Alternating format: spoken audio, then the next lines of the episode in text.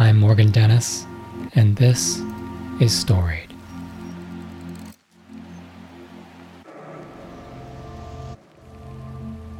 When I was five, my dad and I were up at the top of our property waiting for a friend of his to come and pick us up to go fishing. It was really early and dark, and our house sat back from the road down a long driveway and I'm sure the light from the front porch would have been shining. So we were up there waiting, and we heard a little meow.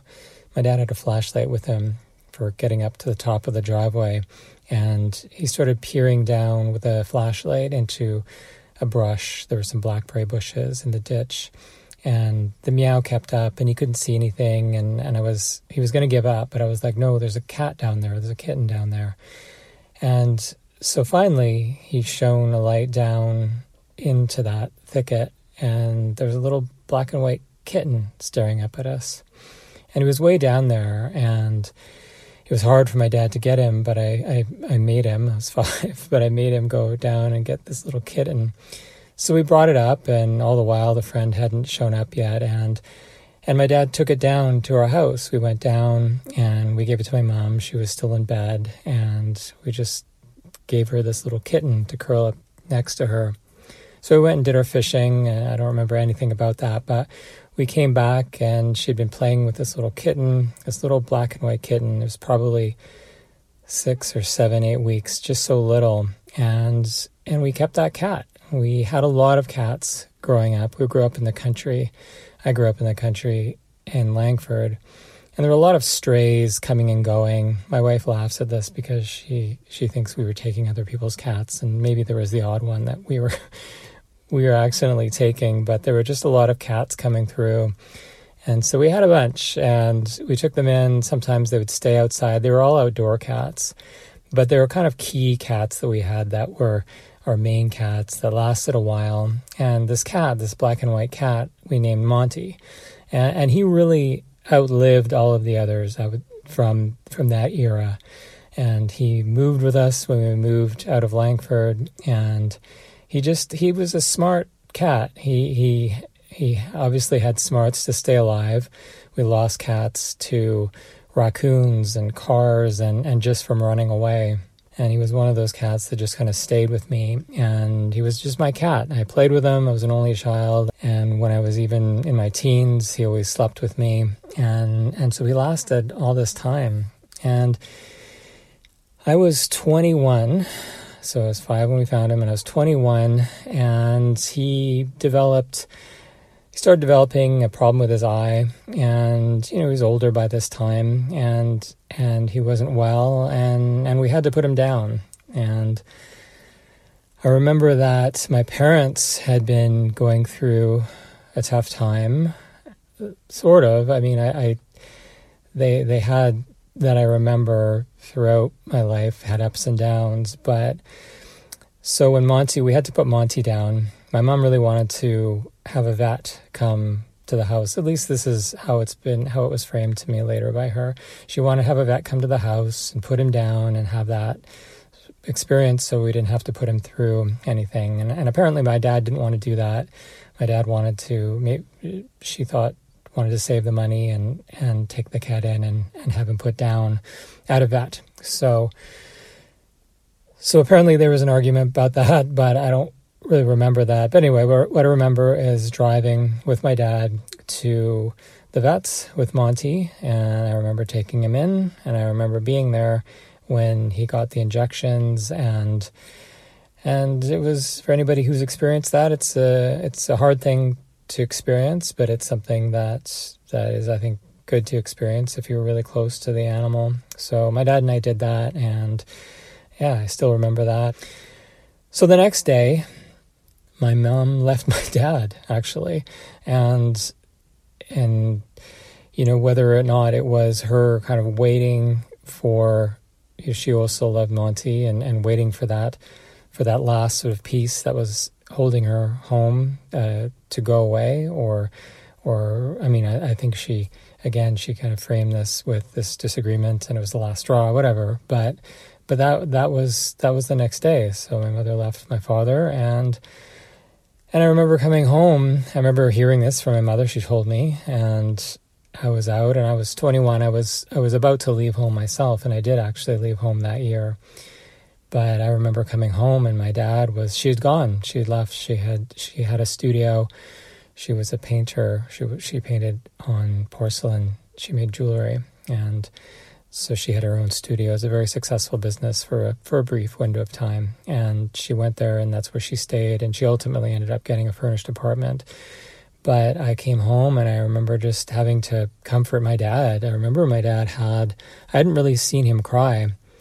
I remember him in our living room, and he had a like a tea towel, like a, a dish towel from the kitchen, and he just had that with him, and he was like using that as a Kleenex to cry. It was it was horrible, uh, but but it was it was something that when my mom ended up dying years years later, uh, my dad was still and they had been separated. They had been separated for many many years before she died.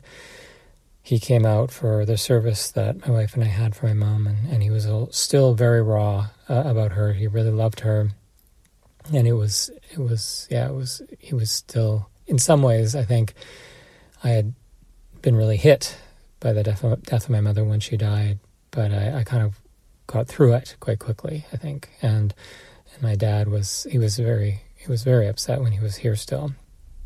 So I bring all of this up because we actually just a month ago now lost one of our two cats. We had two cats, Badger and Scooter, both Siamese, uh, 14 and, and 13. Scooter was the oldest one, 14, and he's the one that we just had to put down. He had diabetes, and and I thought of the story with my dad because I was really attached I, to my both my cats, Badger and Scooter, and in fact, when my wife and I were thinking about having kids and and unsure about having kids, and and especially I was unsure. My wife was more sure that she wanted them, but I wasn't. And as most people do, a lot of people do, they think, well, let's try out having a pet uh, first and see how that goes. And so Scooter was the first one we got. It was a lilac point Siamese. And then we got Badger a year later.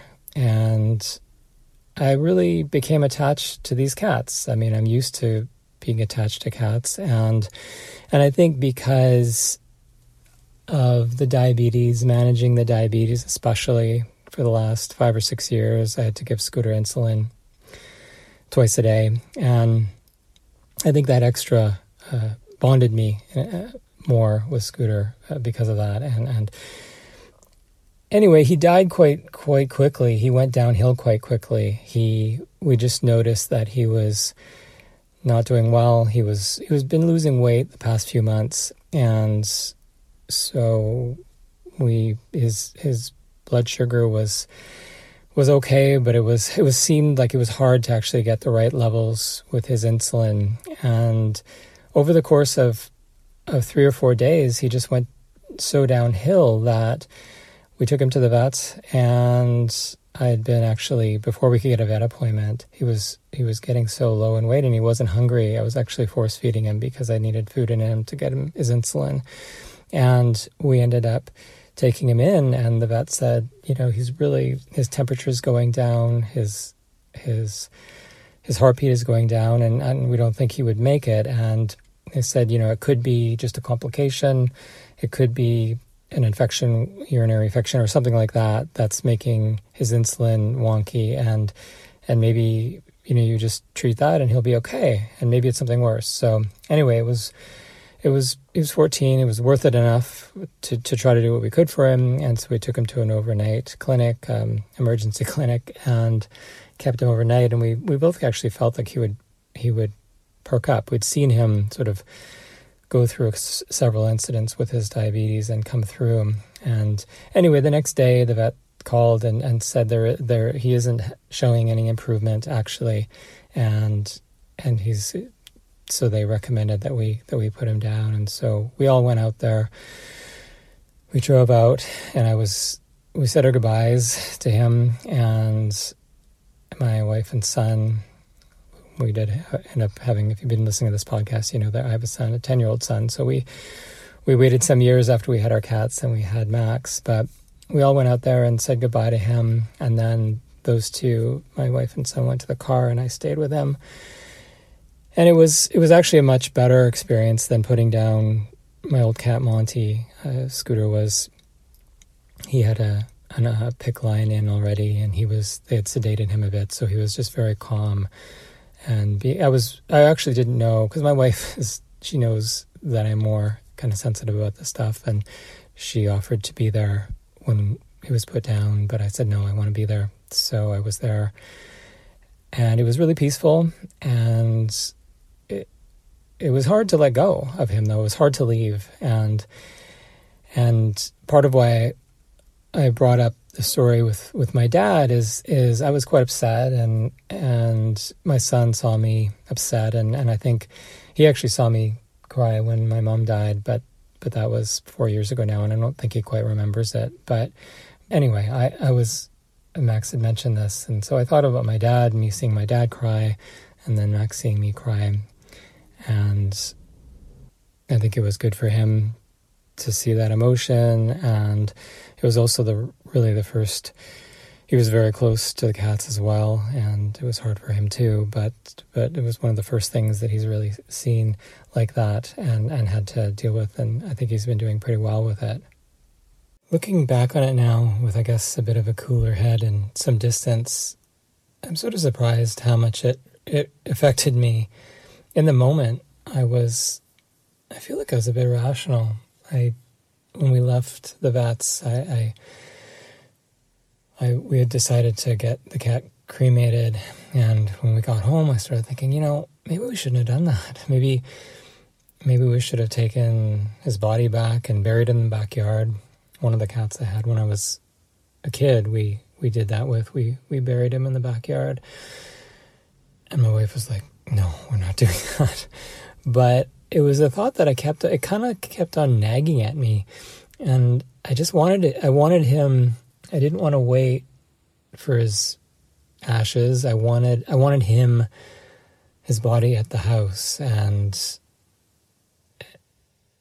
yeah it, it was I just wanted that. And and then when we did get the ashes finally it was it was 2 weeks later and I was kind of up and down in my emotions about it. And so it was it was getting sitting better with it, but um, but even then, I, I, just thought, well, you know, should we scatter them or should we have them in a box? And I think ultimately there was just no good way to feel about it, uh, and I was looking for a way to feel better about it, and and so I think it just obviously takes time. I also felt, and I I know this from grief with my mother that I I didn't want when I started feeling better, I was feeling so bad. I was just, I, I was, I just was so brokenhearted about it that I, I didn't want to to really let go of the the grief. I didn't want to let go when I started feeling better. I I kind of wanted to feel bad again, and then I would, and, and so it was a cycle like that. But anyway, it was it's I kept on asking my wife if she thought I was crazy, and, and she probably did. was looking up things on pet grief and sharing them with me, and I think it's a real thing. It's it's uh, especially when it's associated with, I think, really big life events. I mean, I don't think it's any surprise in a way that the cats were, you know, they came from a, a time when my wife and I were thinking about having kids, and and it came from that big decision, and and then linking it to what happened with my dad, that kind of context, that that upsetting personal history, that time. I almost wondered if it had something to do. There was some kind of link there in a way with, with what I'd seen that, that last time losing a pet and my parents splitting up and, and really my life changing completely uh, after that point. I was going to move out anyway, probably that year but there was just so much change and, and that hastened that change. And so we've been dealing with that change in our family. I mean, the cats were such a fixture in our lives, they're part of our family. And it's been hard for all of us to, we're just a, you know, there are three of us, my son, my wife, and me, and the cats, and we were all fix, fixture. And the cats, too, being Siamese, they're very, I was trying to explain this to friends. I mean, they're not just aloof cats that just sit in the background. They're a huge part of lives. They're more like dogs, really. Siamese cats, very vocal, and and we've always thought Scooter we had first for about a year before we got Badger, and and Scooter was actually I think could have been quite a good only cat in some ways when Badger came along. It was Badger was was a really intense cat and kind of rocked everybody's world and changed things and Scooter would Scooter loved Badger, but he would have been fine without him. But but Badger is quite a uh, is more of a true seal point Siamese, very intense and needs a lot of attention. And so without Scooter around, he's he, you know he's been putting asking us for for a lot, and we're trying to give it to him. So a part of that has been us. We weren't sure about it at first, but it's we waited a few weeks and we just actually got a new kitten that we're transitioning in our lives. We didn't want another Siamese. Uh, well, I sort of did, but my wife wanted a more generic, quieter cat. But we found a, um, a breed called a snowshoe Siamese. And uh, so we picked up this cat two days ago. And and he's really he's really cute. He's he's really quite something, and he rem- reminds me actually a lot of Scooter when Scooter was a kitten. Actually, similar markings except for the face; they're quite different. Um, the snowshoe Siamese has more of a V shape and some spots, but it's yeah, it's been interesting to see a cat that in some ways reminds. We didn't want to do that. I, I didn't want to get a cat that was like him, but he is he's kind of like him at least in his the way he looks. Anyway, he's a very sweet cat. It's he um, he wants to sleep with us, and and he's just he's really fun.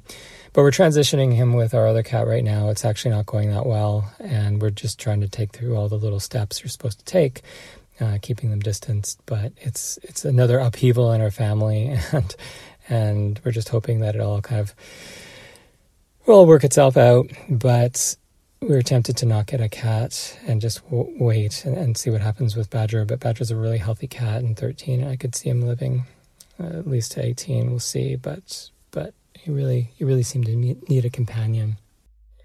I feel like that memory of finding Monty must sit at the very edge of what I can even remember in my life, being five. But it's certainly one of those memories that makes me feel like I've come full circle on it several times with my parents, with deciding to have a child or not, and, and now now with this situation. So that's what's been going on the last month or so. That week that we were dealing with Scooter was actually one of those first really beautiful weeks of May. And I remember thinking how it was just relentlessly beautiful and thinking how I I really didn't want it to be. It was my mood wasn't aligned with that but it's been a nice spring and I've got only a few weeks left at work before my summer vacation starts and then get on the sabbatical. So thanks so much for listening to this and we'll see you next week.